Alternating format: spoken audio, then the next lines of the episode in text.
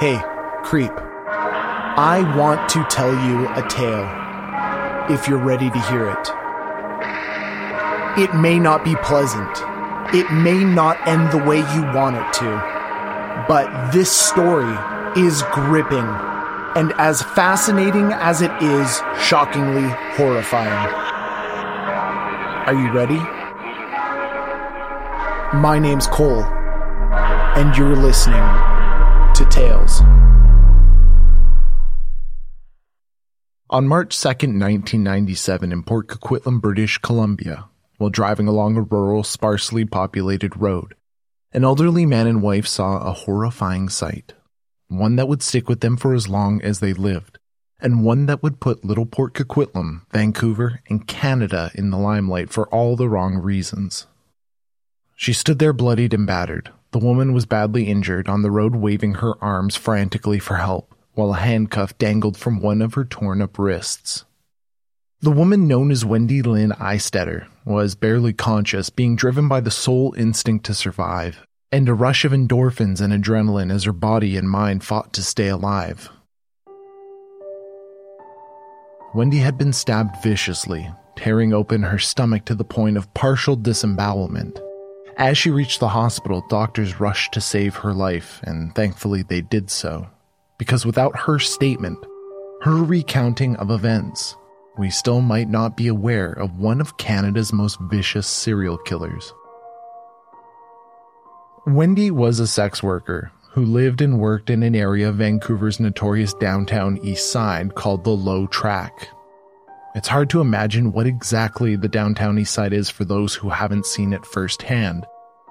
To put it bluntly, it's a downtrodden area unlike anything you've probably ever seen before. It is the highest rate of addiction in Canada, and it has the highest density of HIV positive people.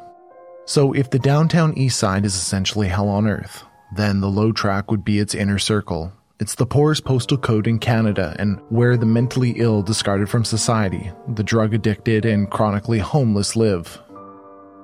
Wendy Eistetter, who had been engaging in sex work on the low track, had been approached by a man known in the area as Willie. This John was the epitome of filth. He smelt to manure, his hair was oily, and his skin was home to pocked scabs and scaly skin. Despite all of that, Wendy agreed to go with him in exchange for alcohol and drugs. She opened the passenger door to his truck and hopped in, and together the two drove 35 minutes to Willie's pig farm, located in Port Coquitlam. After arriving back at the farm, Willie and Wendy had sex. After a while, the two had thrown their clothes back on, I presume, and Wendy asked Willie if she could use the phone to call her boyfriend. Wendy gripped the phone in her hand and began dialing her boyfriend's number, but Willie had different plans. From behind, Willie bound her with a pair of handcuffs. Or he tried to. He successfully enclosed the first wrist, but as Wendy realized what was happening, she fought back fiercely and Willie wasn't quite able to hold her still long enough in order to get the other cuff closed. Whether feeling the bloodlust boil in the heat of conflict or through sheer panic, Willie grabbed a butcher's knife and came at her, to credit Wendy's fighting spirit, she wrestled the knife away from him and, grabbing hold of it herself, successfully slashed at his throat. As Willie, the would be captor, bled, Wendy watched him lose consciousness. And it was then she ran for her life and flagged down the elderly couple. They brought her to the hospital, which brought her to speaking with the cops. So, who was this Willie? Police wondered, and they wouldn't have to wait as long or go nearly as far to find out as they expected. Where does one go when their throat is slashed? To a hospital, perhaps? Well, that's exactly where Willie went, otherwise known as Robert Pickton. Robert, who had had his throat slashed, had mustered the strength to drag himself out of his own pool of blood and drive himself to the hospital to be attended to. And with him, in his pocket, found by an orderly, was a key. The key that fit the handcuffs dangling from Wendy's wrist. After that, it didn't take police long to charge Robert Pickton, otherwise known as Willie, with attempted murder, aggravated assault, and unlawful confinement. Unlike the charges against Robert, which came fast and furious, Wendy Eistetter's injuries took time to heal. They were deep and severe, Robert had done immense damage to her body, but more than that, he had done irreversible trauma to her mind. And unsurprisingly, Wendy was deeply afraid of Willie, which, when asked by police, resulted in her refusing to testify against Robert. The police, of course, had the testimony of the couple who had found Wendy and driven her to the hospital, as well as the medical staff's testimony, as well as the evidence of the key to the handcuffs which had been in Robert's pocket. But despite all those fingers pointing directly at Robert, they still needed her testimony. But sadly, she wouldn't give it while absolutely sober and in a hospital. They had received her statement on the night of the event, of course, but sadly, they saw her as a sex worker who had been deeply addicted to drugs for a number of years. And that statement, which had been taken after an astounding amount of blood loss, coupled with the fact that she had been doing drugs as well as drinking, both before and after selling sex to Robert, well, that was going to be a little hard to sell to a jury, or that's how they saw it at least. With those reasons cited, the prosecution tragically dropped the charges against Robert, this wasn't the first time that claims made by sex workers had been dismissed. 21. That's the number of women that had gone missing on the downtown east side in the two years previous to the attack on Wendy. But the Vancouver Police Department largely dismissed these disappearances or missing women as merely a byproduct of their lifestyle. No one thought or believed there was a killer on the loose. As far as the VPD was concerned, if a woman went missing, there was always an explanation. If they were a sex worker, they moved corners or got out. If they were homeless, then they had found greener pastures or died from exposure.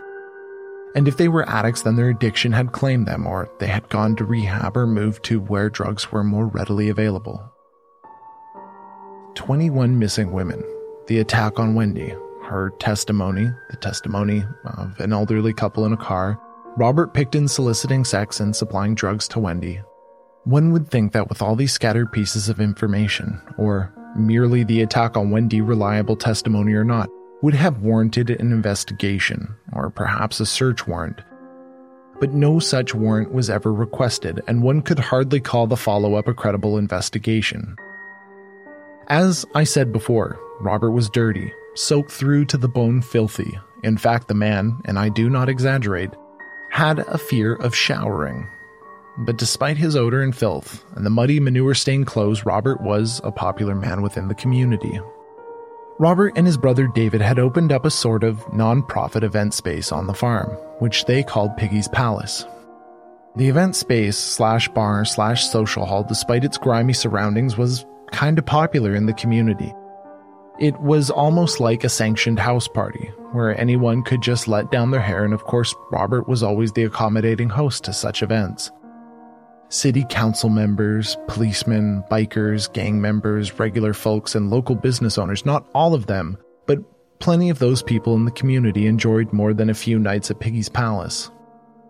As far as anyone was really concerned, sure, Robert was quiet, and weird as hell, but generally a well natured fellow who'd been born into a rough family and a rough upbringing. No one was suspicious of Robert. Robert was a hog farmer, a third generation hog farmer, in fact, and he was a great host who held raunchy parties at Piggy's Palace, often even roasting a few pigs for his guests to gorge themselves on as they enjoyed their night.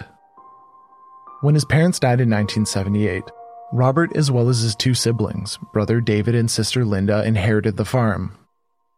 Linda wanted absolutely nothing to do with what she considered to be a hellhole and sold her share to David and Robert, and the two brothers later sold a portion of their land to a developer, which filled their bank accounts to bursting.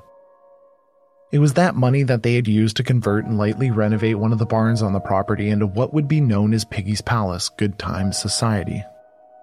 Whether Piggy's was hosting a 10 year high school reunion or a Hells Angels drug fueled sex party, Robert would always have pork for sale. And the byproduct of that pork, which he had sold either at the parties or to butchers, he would take to a rendering plant in Vancouver, where the fat would be turned into soaps and lipsticks. It was after he delivered his load of pork byproducts that he'd visit the low track where he'd pick up a girl to keep him company for the evening. even on the low track, where basically anyone coming and going with any sort of recognition by those working the street corners is generally a seedy individual. Even there, Robert was regarded as a nice, well being man. But as the years passed, locals began to notice that not all the girls that left with Willie came back. Those suspicions and observations were taken to police, of course, and those suspicions were largely ignored by police as well. Maybe he was helping them out, giving them work or getting them clean, or maybe they just moved on. But not everyone thought of Robert as just a simple, quiet hog farmer. Meet Bill Hiscox, a laborer who worked at a salvage yard the Pickton brothers owned. Bill would have to go to the hog farm to pick up his checks, and every time he did so, the same thought would run through his mind. The farm was creepy, it was unsettling, its contents were largely hidden from the road, and it was a world unto itself. In 1998, after hearing about Robert attacking Wendy, and again in 1999, Bill Hiscox went to police with his suspicions. He knew there was a string of missing women, and he knew Robert was a regular on the low track. He expressed to police how he'd heard that there were the belongings of missing women in Robert's trailer, and how Robert would joke around telling acquaintances and friends that his meat grinder was perfect for getting rid of bodies if they ever needed him to do so. But the most horrifying suspicion of Bill's was that Robert might be serving human to his guests at Piggy's Palace. Police did take his statement, promising to carry through with an investigation into the matter, and they did question Robert. And of course, he denied everything. And then police asked for permission to search his property, which Robert gave. But police, now satisfied that they could see into the soul of a man, deemed him innocent and never conducted that search. And then things rested, and Robert continued to visit the low track and life returned to normal.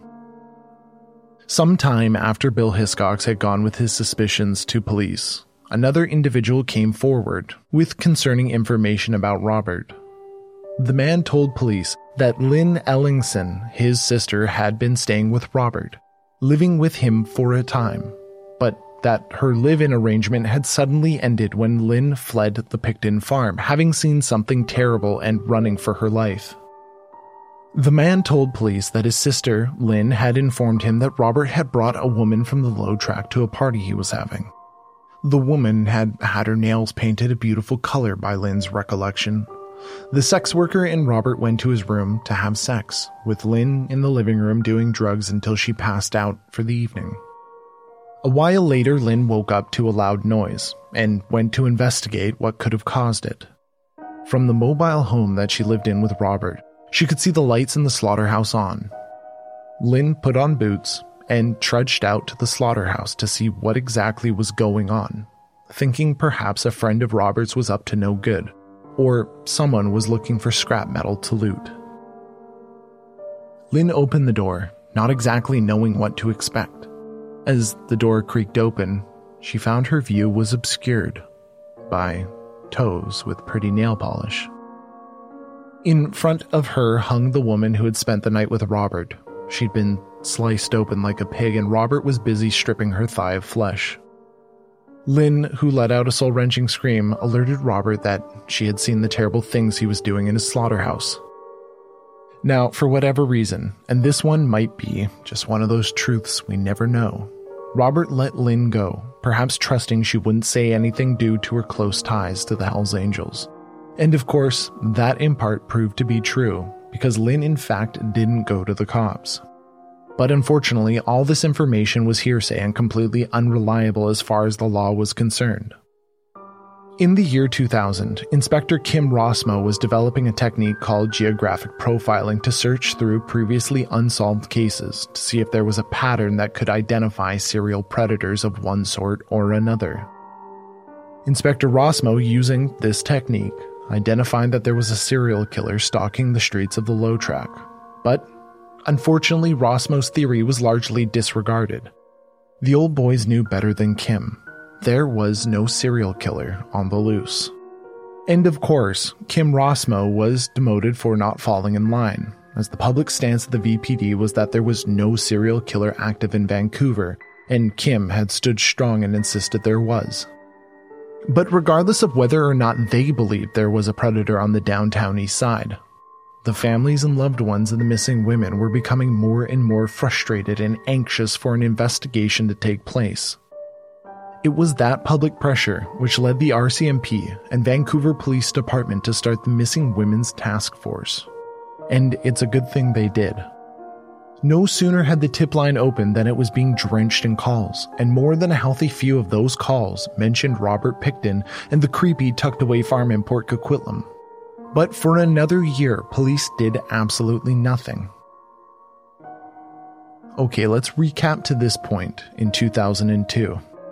Wendy Eistetter had been attacked, partially emboweled, and given statement to police in 1997. Bill Hiscox had called police in 1998 and again in 1999. Kim Rossmo had informed the VPD that there was possibly an active serial killer on the loose. And in 2001, when the tip line was opened, it was flooded with calls regarding Robert Pickton. Five years.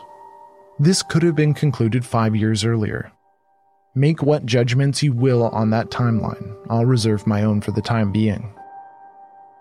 Finally, on February 6, 2002, the VPD executed a search warrant for Robert's trailer, searching for illegal weapons on an unrelated tip from a truck driver who had been making deliveries to the farm. The trailer was almost more disgusting and filthy than the pig pen just outside, but it was what they found amongst the filth and debris that concerned police. There, amongst the trash, was an asthma inhaler prescribed to a Sereena Abotsway, a 29 year old woman missing since August 2001. Having found the inhaler, police were able to request a second search warrant to search for the belongings or any evidence of other missing women. Police found shoes, jewelry, clothes, and ID belonging to several women, in fact, and this led to a full search of the property, which was 40 acres in size. If they had found all of that in the trailer, what else must be lurking about? Investigators found buckets containing human skulls sliced in half with a bandsaw, as well as the collected hands and feet of several women. There were plastic garbage bags filled with other remains as well and entrails. But what disgusts me to the core is the meat investigators found. It was human meat, but it had been cut into pieces and stored in freezers alongside ground pork and other meats. On February 22, 2002, Robert Pickton was arrested and charged with two counts of first degree murder. The search of the Pickton farm took nearly two years. Investigators took over 200,000 DNA samples, finding the DNA of 33 separate women. Human DNA was also found amongst meat that had been packaged with ground pork found in the freezer, seemingly cutting the pork meat with human meat. And human tissue was all over the meat grinder as well. Because of this, health authorities had to issue a public warning about meat that had come from the farm, meat that had been served at Piggy's Palace and given to neighbors and butchers. Human DNA was also found in the barrels that transported fats to the rendering plant, which means that human remains potentially made their way into soap or cosmetic products. In jail, Robert Pickton revealed to an undercover cop posing as his cellmate that he had been attempting to go for the Big 5 0 implying he landed somewhere around 49, just short of his goal. In total, Robert was charged with the murder of 27 women, but due to the sheer volume of evidence and victims, they'd need to split the trial into parts. But on December 7, 2007, Robert was found guilty of all counts. Well, at least the first six counts of murder that they were trying him with. The jury believed Robert was too slow to have such foresight, and deemed that he had not planned the murders ahead of time. Therefore, they would only be second degree murder, as opposed to first degree, which would have allowed much harsher sentencing. Because of those murders being second degree, he was sentenced to life in prison without the possibility of parole for 25 years, which was the harshest sentence allowed under Canadian law. Now, it was assumed that Robert would go to trial again for the other 20 murders. But in 2010, prosecutors announced that it wouldn't be the case. There was no point. because it wouldn't change where Robert Pickton would spend the rest of his life in jail, which to the families of those missing felt like one final insult, one final disregard for their daughters, whose society had failed. So, creeps, that brings us to the end of our tale. If you enjoyed this episode and want more, please consider becoming a Patreon member by visiting patreon.com slash tales by Cole, where we release a Patreon exclusive podcast weekly for Patreon members generous enough to donate $5 or more. If you have some time on your hands, please consider leaving us a five star review on Apple Podcasts or wherever you listen to podcasts. They are so incredibly important in getting these stories out there. And even more importantly, every five star review gets me one step closer to moving out of my mother's basement. You can also join us on Facebook, Twitter, and Instagram by searching Tales by Cole. This episode was written and narrated by me, Cole Weavers, and sound production and editing by Matt Black. Remember, creeps, take care of one another, stay safe, and don't forget to lock the doors.